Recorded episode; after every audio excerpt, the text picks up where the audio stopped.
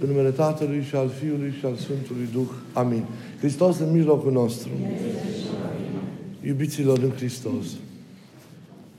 Evanghelia din această duminică, după cum ați auzit, luată din scrierea Sfântului Luca, ne pune înaintea ochilor noștri sufletești o minune pe care Isus a săvârșit-o în ținutul gadarenilor sau în ținutul gherghesenilor care era dincolo de, de, de Marea Galilei și de locul în care tu în mod obișnuit te postulezi și unde erau satele sau localitățile cele mai cunoscute și în care Iisus a săvârșit cele mai multe minuni și și-a împlinit lucrarea sa de binevestire a, a Evangheliei. Mergând acolo a fost întâmpinat, așa cum ne spune Sfântul Evanghelist Luca, de un om care era cuprins, ați văzut, de duhuri necurate și pe care Mântuitorul Iisus îl, îl vindecă. Practic, ce vedem în, în Evanghelia de astăzi? Îl vedem pe Mântuitorul Hristos confruntându-se cu, cu, cu duhurile, putem să zicem așa, cu duhurile locului respectiv. Și Isus purifică, purifică, ne arată textul Evangheliei, dacă suntem atenți, locul respectiv. Și, și aceasta este, dacă vreți, chintesența acestui episod, episod evanghelic. O purificare care se întâmplă pe mai multe planuri sau pe concret trei planuri, pe trei paliere. În primul rând, cel fizic, porcii dispar în apa mării și ținutul rămâne, rămâne curat în sensul în care la evrei porcii reprezentau animale impure pe care ei, în conformitate cu legea, nu le, nu le, nu le creșteau și nu le, și nu le mâncau. Pare să că în zona respectivă fie că erau iudei din ăștia care nu țineau legea și erau îndepărtați de credință, fie că era o mică zonă, zona aceasta Gherghesenilor, care era locuită, locuită de păgâni. Păi avem planul acesta, să zicem așa, ă, ă, psihic și taumaturgic de vindecare, în sensul că omul acela a fost vindecat, a fost eliberat de, de, de, de, de strânsoarea în care el s-a aflat datorită asupririi duhurilor necurate și apoi avem planul acesta metafizic sau spiritual prin care diavolul sau legiunea care îl cuprindea pe acel om a fost alungat, respectiv a fost alungată. Iată o lucrare așa din multe perspective pe care Hristos a săvârșit-o, a săvârșit-o acolo. Ei, rămâne imaginea aceasta unei confruntări după ce ascultăm textul Evangheliei pe care Isus a avut-o nu cu omul respectiv, ci cu demonul sau cu demonii care, care îl, îl asupreau. A fost o confruntare pe care el a avut-o mereu pe durata activității sale mântuitoare cu duhurile necurate. De fapt, toată această confruntare a lui din timpul acestei lumi cu duhurile necurate nu este decât un episod din marea confruntare care există între, între el și duhurile necurate din chiar clipa în care acelea revoltându-se în cer înainte de crearea lumii au, au căzut. Ei, și de atunci luptă împotriva, împotriva lui. Luptă pentru a supri oamenii și prin aceasta să, acea, acea lovitură să se întoarcă asupra Mântuitorului Hristos însuși. L-au căutat duhurile necurate și în timpul lucrării Lui mântuitoare, chiar dacă acum le vedem așa cumva în parte, recunoscând Dumnezeirea Lui la finalul unei, unei confruntări, a unei, a unei lupte, totuși lupta continuă. Uh, și vedem acest, acest lucru în mod atât de limpede, atât de clar în episodul ispitirii Mântuitorului Hristos de după botezul său în Iordan, în, în pustia Carantaniei. Acolo unde după ce l-a postit 40 de zile și 40 de nopți, a fost încercat prin îngăduiala Duhului de, de, de, de aceste duhuri necurate, a fost încercat de, de Satan acolo. A fost o luptă pe care el a câștigat-o, evident, dar în urma căreia diavolul nu a stat cu minte, nu a stat locului. El nu a fost încredințat că luptă împotriva lui Dumnezeu. Zmerenia lui Hristos a fost atât de copleșitoare încât diavolul în mândria lui n-a putut să se, să se sizeze, n-a putut să creadă că Dumnezeu atât de mult poate să iubească pe om, încât poate să împărtășească întru totul soarta omului, făcându-se întru toate asemenea omului prin întrupare. De aceea intuia, ne arată părinții în scrierile lor, că în Isus, în persoana lui Isus din Nazaret, exista o prezență dumnezească, dar nu putea să afirme cu siguranță că e Dumnezeu însuși sau că e Fiul pe care El îl căuta și cu care avea de lucru de mult timp, era El însuși întrupat acolo. Știa doar că trebuia acea persoană nimicită și de aceea mereu, mereu erau aceste atacuri pe care le observați dacă parcurgeți textele evanghelice împotriva lui. Marea bătălie a fost în momentul patimilor sale, în agonia sa din Ghețiman, în liturgia crucii sale, când prin durerea suferinței și așa mai departe, el a încercat să-L îndepărteze pe Iisus de, de, de, de, de, de misiunea, de misiunea sa. Și l-a dat morții, l-a împins morții prin, prin colaborarea oamenilor într-un fel sau altul, gândind că astfel îl nimicește. Și de fapt ceea ce s-a dorit a fi un final fericit pentru el, de fapt se află, s-a, s-a arătat a fi un tragic început veșnic pentru el. Că tocmai prin ceea ce el a considerat că va fi sfârșitul lui Iisus din Nazaret, a fost de fapt înfrângerea lui. Acel început, acel sfârșit al Iisus din Nazaret, Nazaret prin cruce a fost înfrângerea puterii, puterii diavolului. Diavolul ne zice textul atât de frumos din noaptea Sfintelor Paști, a crezut, sau iadul, nu? Ca împărăția lui a crezut când înghite un om și l-a înghițit pe Dumnezeu care l-a sărmat dinăuntru. Ei, confruntarea aceasta, să știți, care durează până la sfârșitul viacurilor, este o realitate care ne cuprinde și pe noi. Și noi, ca unii care suntem mai Lui, suntem prinși în această confruntare. Inima omului este o arenă în care se confruntă Isus cu duhurile necurate, fiecare străduindu-se să câștige, să ne câștige pe noi. Deși soarta lui clar a fost pecetluită, confruntarea cu el, a noastră, până la final, până la final rămâne. Creștinii sunt chemați ca la această luptă să țină partea lui Isus. Întru totul, de plin, integral, nu cu jumătăți de măsură.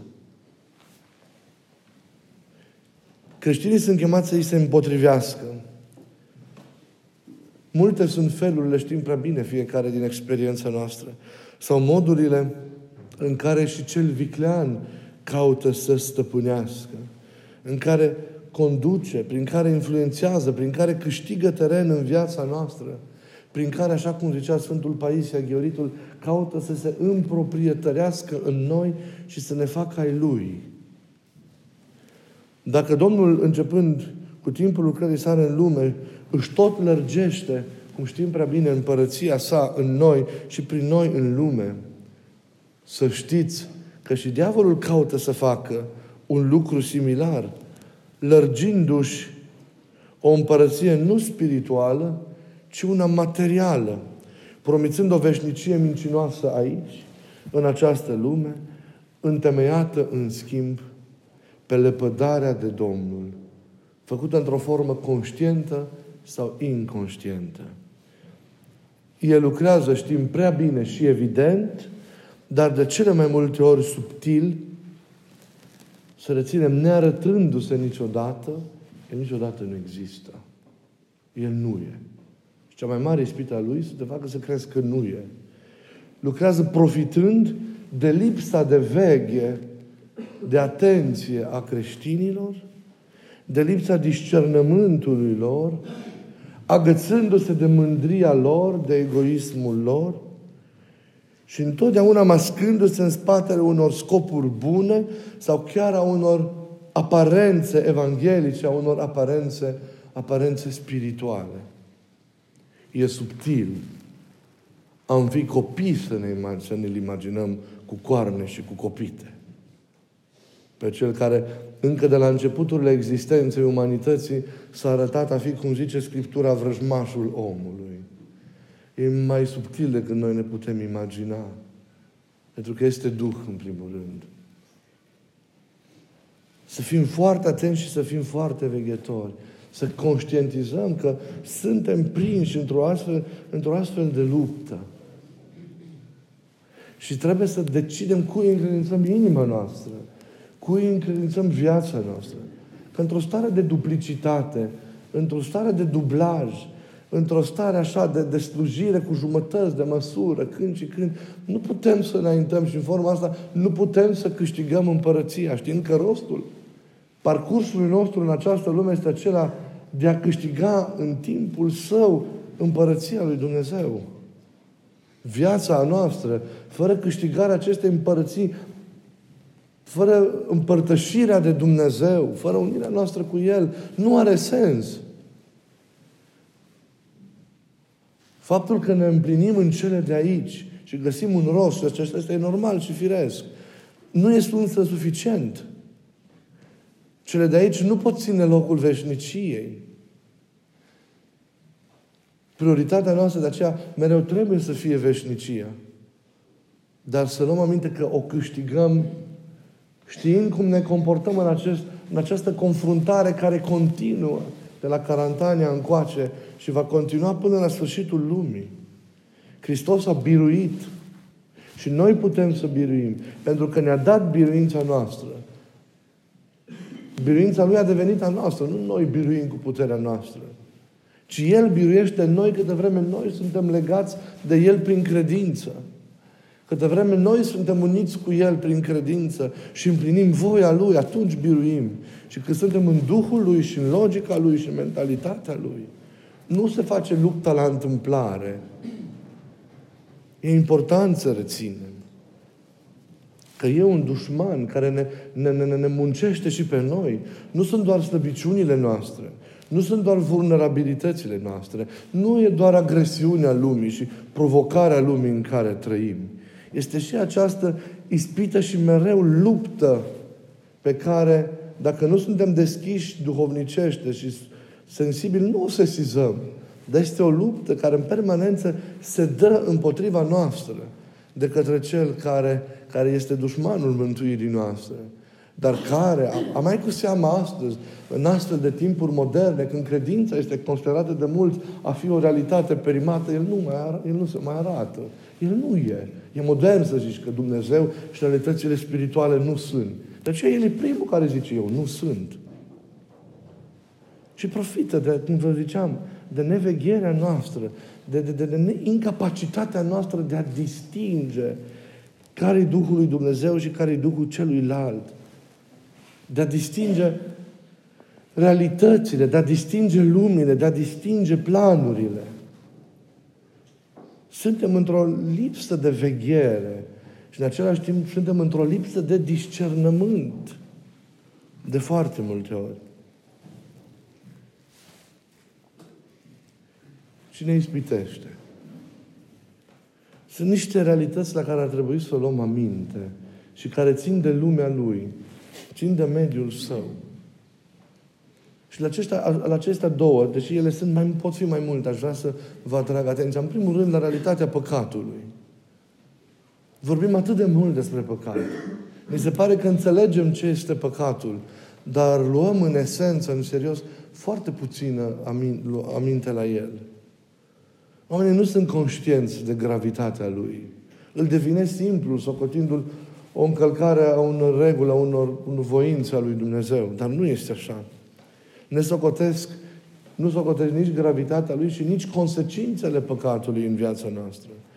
Am vorbit de atât de multe ori despre pericolul acesta al naturalizării păcatului, neconsiderându-i gravitatea și nici consecința Păcatul devine pentru omul de azi ceva natural pe care îl săvârșește fără ca să mai aibă vreo mostrare de conștiință sau fără să știe că a greșit.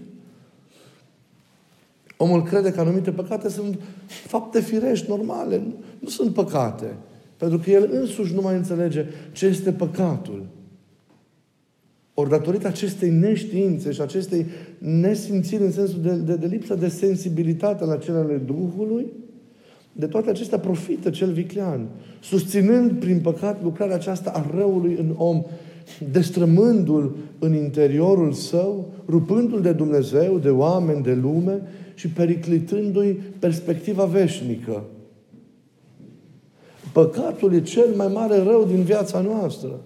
Nu încercările, nu durerile, nu bolile, nu suferințele, acelea pot fi o binecuvântare și sunt mai cu seamă dacă știm cum să le purtăm cu Domnul și să transformăm timpul lor într-un timp de har. Dar păcatul în toate formele lui în care se poate manifesta reprezintă marea problemă cu care noi ne confruntăm, însă de care nu suntem conștienți. Și eu văd ca duhovnic, văd în primul rând la mine, dar văd și la cei care vin și mi se mărturisesc în, ca, în scaunul spovedaniei. Au o conștiință rațională, mentală, că nu e ceva bun, dar nu sunt răniți la inimă.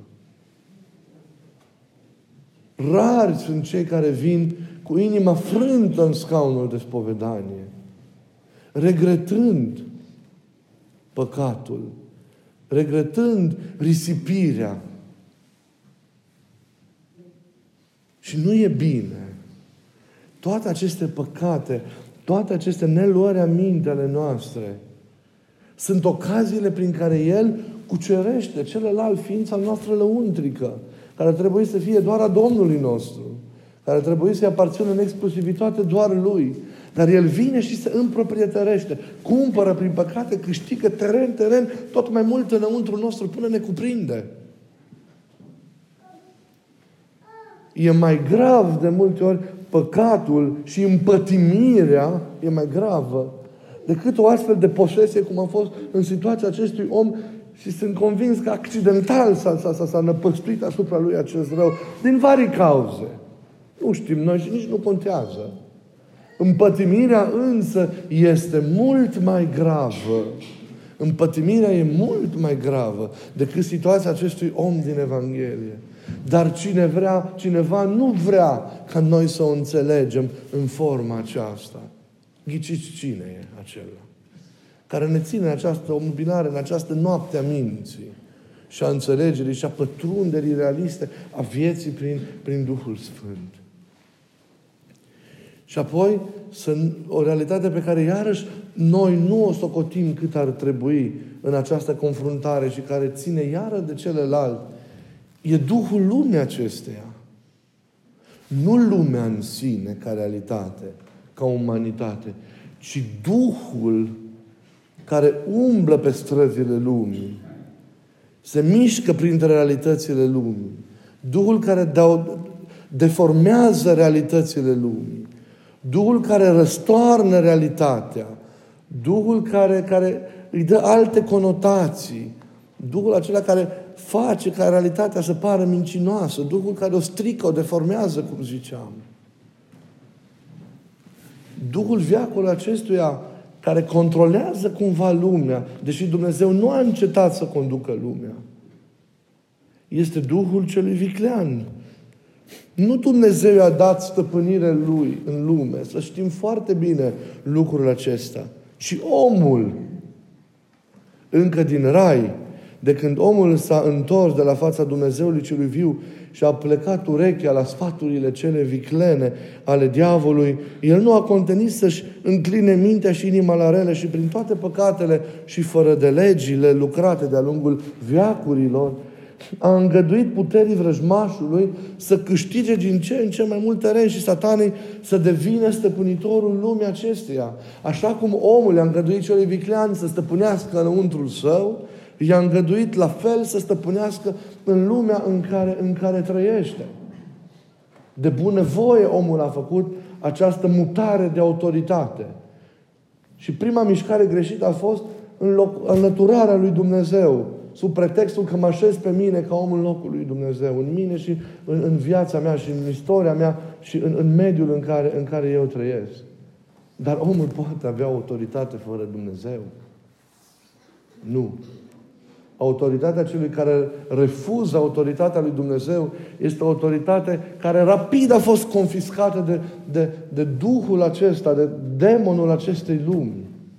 De stăpânitor, care, iată, așa a devenit stăpânitorul lumii. Și lumea, omul mereu i-a încredințat lui și lumea în care trăiește, prin modul în care a trăit și trăiește. Duhul lumea acestea se vădește prin mândrie, nerecunoștință și neascultare, pofta trupului și pofta ochilor, sete de putere și dorință de stăpânire asupra celorlalți, de manipulare lor.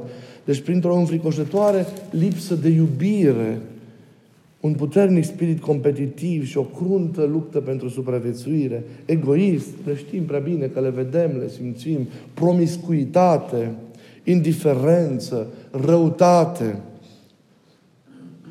afirmare de, de, de sine exclusivă, goana după cele materiale. O lume care pare așa cufundată aproape într-o desăvârșită uitare, uitarea lui Dumnezeu. Ei, e lumea în care celălalt își face lucrarea, pentru că noi i-am, i-am îngăduit. Cred că e timpul, conștientizând importanța și amploarea acestei confruntări, dar conștientizând-o cu adevărat, trezindu-ne, rugându-L pe Duhul Sfânt să trezească înțelegerea noastră și simțirea noastră, e timpul să purcedem la hotărâri înțelepte și ferme în viața noastră. Și anume în aceea de a alege cu adevărat cui dăm inima și viața și lumea în care trăim. Nu putem să controlăm noi personal lumea întreagă, dar fiecare putem să controlăm mediul familiei noastre, mediul oamenilor din, între care trăim, între care muncim și ne ostenim. De ce să ducem duhuri străine și să le tolerăm existența lor în familia noastră, în casa noastră, la serviciul nostru, când am putea opri lucrul acesta? Și prin aceasta am putea inspira și pe alții. Haideți să-l desproprietărim pe diavol. Haideți! Vă chem să faceți asta. În numele lui Isus. Scoateți-l afară. Inima noastră nu e casa lui. N-a fost niciodată. De ce să ne pierdem veșnicia? Inima noastră e casa lui Dumnezeu. Locul slășluirii lui Isus, nu casa celuilalt. De ce tolerați să fie Isus scos afară mereu, în fiecare zi, prin păcate, decizii și greșeli? Și celălalt să fie întronat înăuntru, să fie îngrijit cu prezența susținută înăuntru. De ce tolerați? Până când tolerăm nefirescul acesta în noi? Să nu vă mințiți că cei doi nu pot supraviețui împreună cum credem. Că bem și din potirul Euharistiei și bem și din paharul păcatelor și a patimilor în același timp. Nu! Unul din ei, dacă noi suntem așa, va pleca. Ghiciți cine pleacă primul. Isus pleacă. Ăla nu pleacă. Isus e nobil. El pleacă. Câte vreme noi nu-L alegem pe El. Și El nu vrea părți.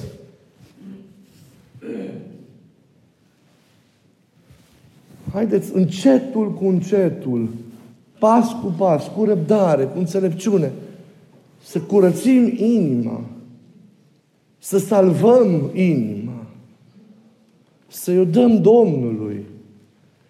Și apoi, haideți să curățim mediul nostru, casa noastră, familia noastră, serviciul nostru. Și așa, încet, încet vom câștiga lumea. Aveți grijă cum sunteți, cum vă purtați, ca nu cumva prin comportamentul vostru, prin vorbele voastre, prin atitudinile voastre, nu doar prin păcate explicite, celălalt să pătrundă în casa voastră, în familia voastră, în la muncă, în serviciul vostru, acolo unde sunteți și să facă rău. Aveți grijă. Cel care rupe, cel care frânge, cel care dezbină, cel care susține egoistul, toate celelalte e diavolul. Unde nu e pace, nu e liniște, nu e dragoste, unde e tulburare, unde e revoltă, unde e nemulțumire, unde e păcat, unde e încrâncenare, nu e Dumnezeu. Unde nu e zmerenie, nu e Dumnezeu. Unde nu e iubire, nu e Dumnezeu. Dar să nu fim noi vehicole și instrumente ale lucrării celuilalt. Aveți grijă, haideți să, să-L desproprietărim. Și din inima noastră, și din viața noastră, și din mediul în care, în care, în care noi trăim. Să lărgim doar împărăția lui Dumnezeu în noi și între noi și în jurul nostru. Nu împărăția celuilalt. Împărăția celuilalt e mincinoasă. El nu poate să-ți dea nimic decât ce ține de lumea asta. Da, poate să-ți dea putere în lumea aceasta. Poate să-ți dea satisfacția trăirii tuturor păcatelor și patimilor. Poate să-ți dea orice ce ține de materialitate. mințindu-te că asta ar drăinui. Dar ce faci că se termine totul la un moment dat, când poate nu te aștepți? Pentru asta trăim. Să fim înțelepți. Să răscumpărăm vremea, timpul, spațiul și să îi le dăm lui Dumnezeu. Să încercăm să salvăm lumea în sensul ăla frumos și adevărat, așa cum au făcut-o apostolii și adevărații misionari, nu nebunii și fanatici, adevărații misionari ai lui Isus. A lupta împotriva Duhului Lumii, iubiții mei, frați și scumpele mele surori, nu înseamnă a lupta împotriva lumii. Nu oamenii sunt de vină. N-au ei atâta vină. Oricât de răi vi s-ar părea. Și de certăreți și de pătimași. E celălalt de vină mereu, care e lăsat să fie acolo unde nu e locul. Înțelegeți oamenii din jur că nu ei sunt de vină pentru ceea ce sunt și pentru cum sunt. Sunt pentru că îl lasă să intre. Cu răbdarea și cu dragostea voastră câștigați lumea. Dar celălalt e de vină și nu se arată. Te lasă să-l vezi doar pe el sau pe ea cum îi, așa în, în zbuciumul pătimaș. Dar vedeți că e cineva în spate care îl controlează. Cu ăla din spate să luptați, nu cu omul.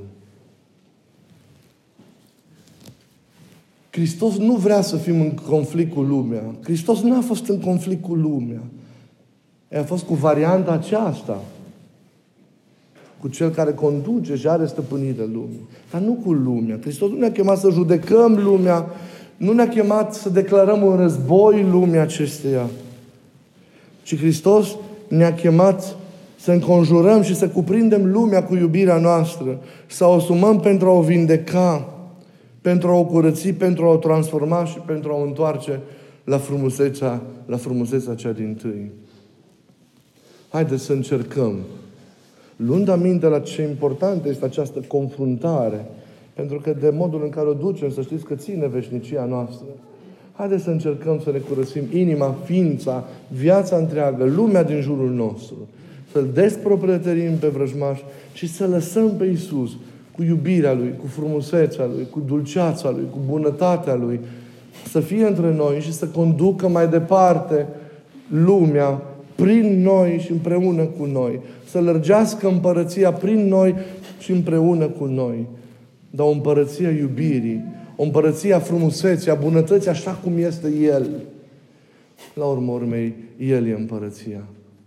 Fie ca El să domnească în noi și în viața noastră, acum și în veșnicie. Amin.